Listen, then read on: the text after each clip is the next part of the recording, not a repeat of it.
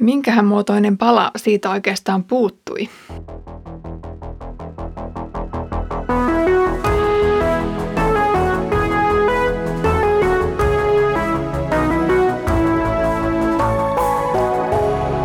Kirjoitusten pauloissa.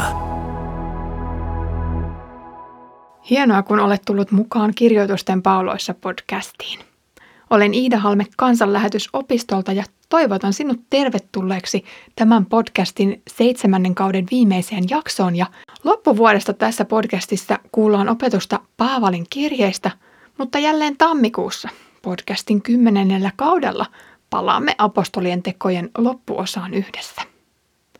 Edellisellä kerralla liikuimme Vähä-Aasian alueella Ikonionissa ja tällä kerralla olemme Lystrassa – Luen nyt apostolien tekojen luvusta 14 jakeet 8-20. Lystrassa oli mies, joka syntymästään saakka oli ollut rampa, jaloistaan voimaton, eikä ollut koskaan kyennyt kävelemään. Mies istui kuuntelemassa Paavalin puhetta, kun Paavalin katse pysähtyi häneen. Paavali huomasi, että mies uskoi voivansa parantua. Hän sanoi kovalla äänellä, nouse seisomaan, oikaise jalkasi. Mies hypähti pystyyn ja käveli. Kun ihmiset näkivät, mitä Paavali oli tehnyt, he huusivat Lykaonian kielellä, Jumalat ovat ihmishahmossa tulleet alas meidän luoksemme. He kutsuivat Parnapasta Zeukseksi, Paavalia taas Hermekseksi, koska hän oli heistä kahdesta se, joka puhui. Kaupungin ulkopuolella olevan Zeuksen temppelin pappi toi härkiä ja seppeleitä portille toimittaakseen uhrin yhdessä väkijoukon kanssa. Mutta kun apostolit, Parnabas ja Paavali kuulivat tästä, he repäisivät vaatteensa ja ryntäsivät väkijoukon keskelle huutaen, mitä te oikein teette? Ihmisiä me vain olemme, samanlaisia kuin te.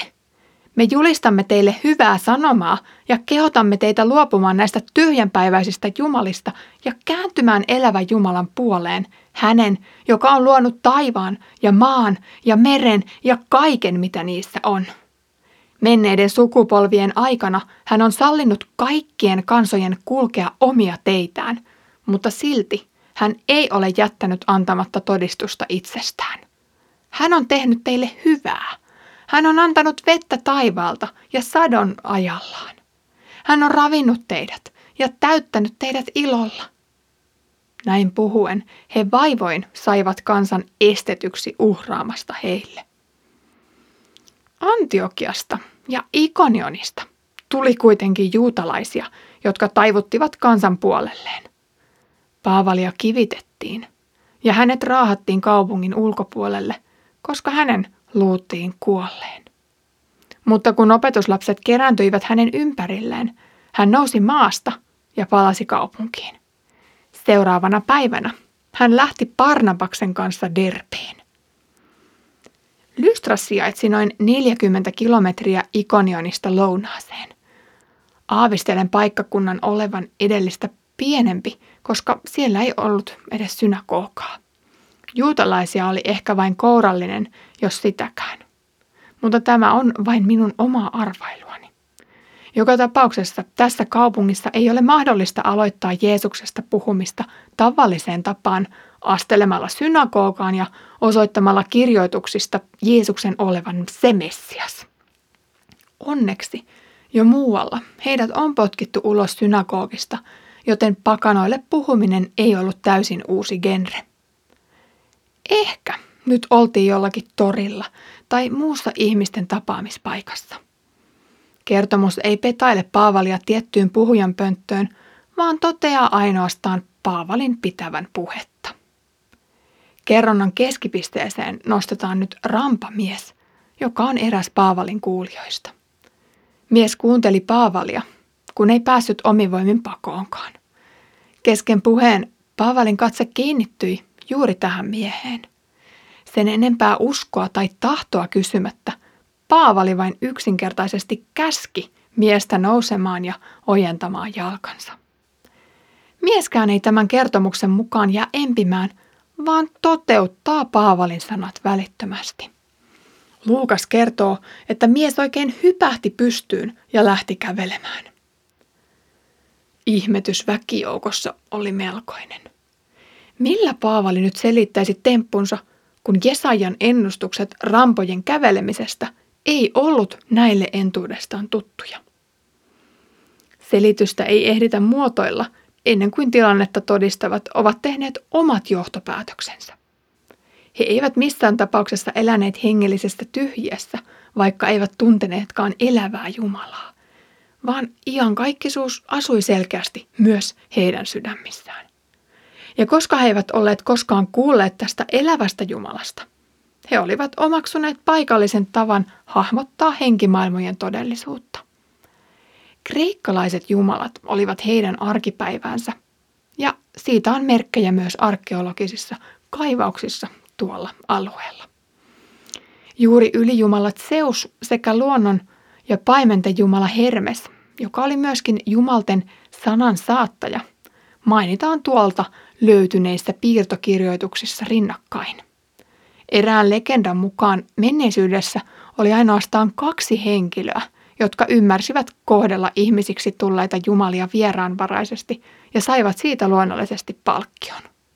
Nyt kaupungin väki oli herkistynyt juuri tästä tapahtuneesta ja ajatteli loogisesti, että heidän tulee nyt kohdella näitä ilmiselvästi ihmisiksi tulleita jumalia mahdollisimman hyvin. Niinpä he hakivat uhrit ja alkoivat virittää juhlaa korkea-arvoisten vieraiden kunniaksi. Paavali ja Barnabas ovat hetken hämillään siitä, mitä nyt oikein tapahtuu, ja he ovat jo melkein iloisina ottamassa lahjoja vastaan. He kun eivät valitettavasti tunteneet tätä paikallista kulttuuria riittävästi, eivätkä varsinkaan ymmärtäneet nyt paikallisesta kielestä muuta kuin sen iloisen äänen sävyn. Puheet uhrijuhlasta heidän kunniakseen menivät siis aluksi ohi korvien. Lähetystyöntekijä joutuukin ajoittain jännään ristipaineeseen, kun hänellä ei ole täyttä varmuutta siitä, mihin kaikkeen lähteä mukaan. Pääasia olisi, ettei lähetti saattaisi toista lankeemukseen ja eksytykseen, eikä sekaantuisi liikaa epäjumalan palvelukseen. Mutta toisaalta hänen pitäisi kohdata toiset kunnioittavasti ja ystävällisesti. Kun Paavalille ja Parnapaalle valkenee, mistä on kyse, he toki lopettavat tämän pakanallisen juhlan lyhyen. He repivät vaatteensa sen merkiksi, etteivät salli tällaisia herjauksia. Ylipappi repi kerran pelihousunsa, kun Jeesus väitti olevansa Jumala. Kuningas Herodes Agrippa sen sijaan ei, kun häntä kutsuttiin Jumalaksi.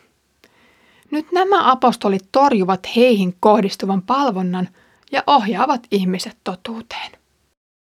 Miten näille pakanoille siis selitetään äskettäin tapahtunut? Paavali vetoaa nyt yleiseen ilmoitukseen. Hän näkee selvästi, että paikkakunnalla uskotaan kyllä johonkin Jumalaan, mutta paljastaa heidän olevan tietämättömyyden vallassa. Tämän aikakausi on nyt tullut päätökseensä ja Paavali opettaa heitä lähestymään todellista Jumalaa. Jumalan hyvyys on ollut nähtävissä muun muassa luonnon antina. On aika siirtää nämä ihmiset erityisen ilmoituksen piiriin, jotta he voisivat todella tuntea Jumalan. Uhrijuhla saatiin siinä keskeytettyä, mutta pian tilanne kääntyy päälaelleen. Kansan hurmio vaihtuu vihamielisyyteen, kun lähikaupunkien juutalaiset tulevat levittämään vääriä puheitaan ja tämän seurauksena Paavali kivitetään henkihieveriin. Hänet raahataan kaupungin ulkopuolelle odottamaan varmalta näyttävää kuolemaa. Tätä seuraa ehkä yllättävä maininta, joka osoittaa Luukkaan paastatilan rajallisuudesta johtuvat kerronnan aukot. Luukas kertoo, että opetuslapset kerääntyivät hänen ympärilleen. Olivatko he lystralaisia vai ikonionilaisia opetuslapsia? Oliko Lystraan ehtinyt kaiken tämän keskellä syntyä seurakunta? Paria lukua myöhemmin Paavali palasi tähän kaupunkiin ja silloin Timoteuksen perhekunnan kerrotaan jo olevan opetuslapsia. Toisin sanoen, tämän kertainen julistusmatka ei kaikunut tyhjille korville, vaikka Luukas ei tähän seikkaan nyt pureutunutkaan. Sana synnytti uutta elämää.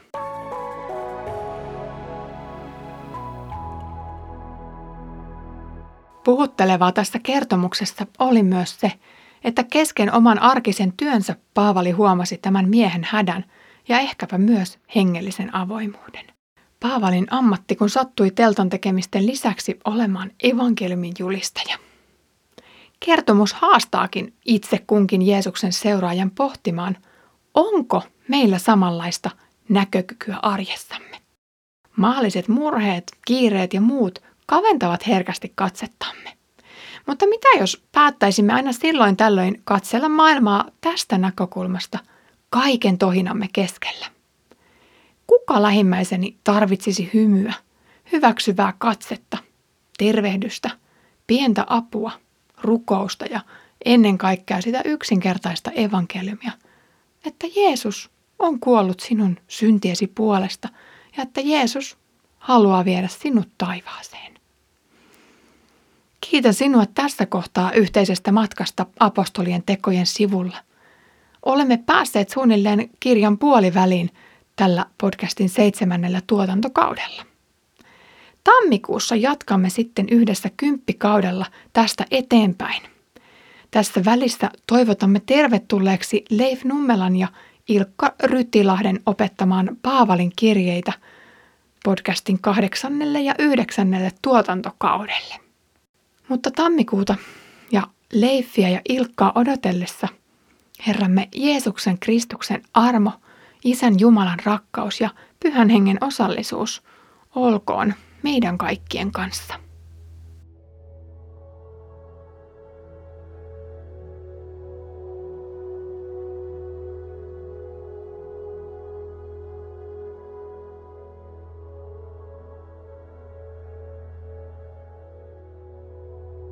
you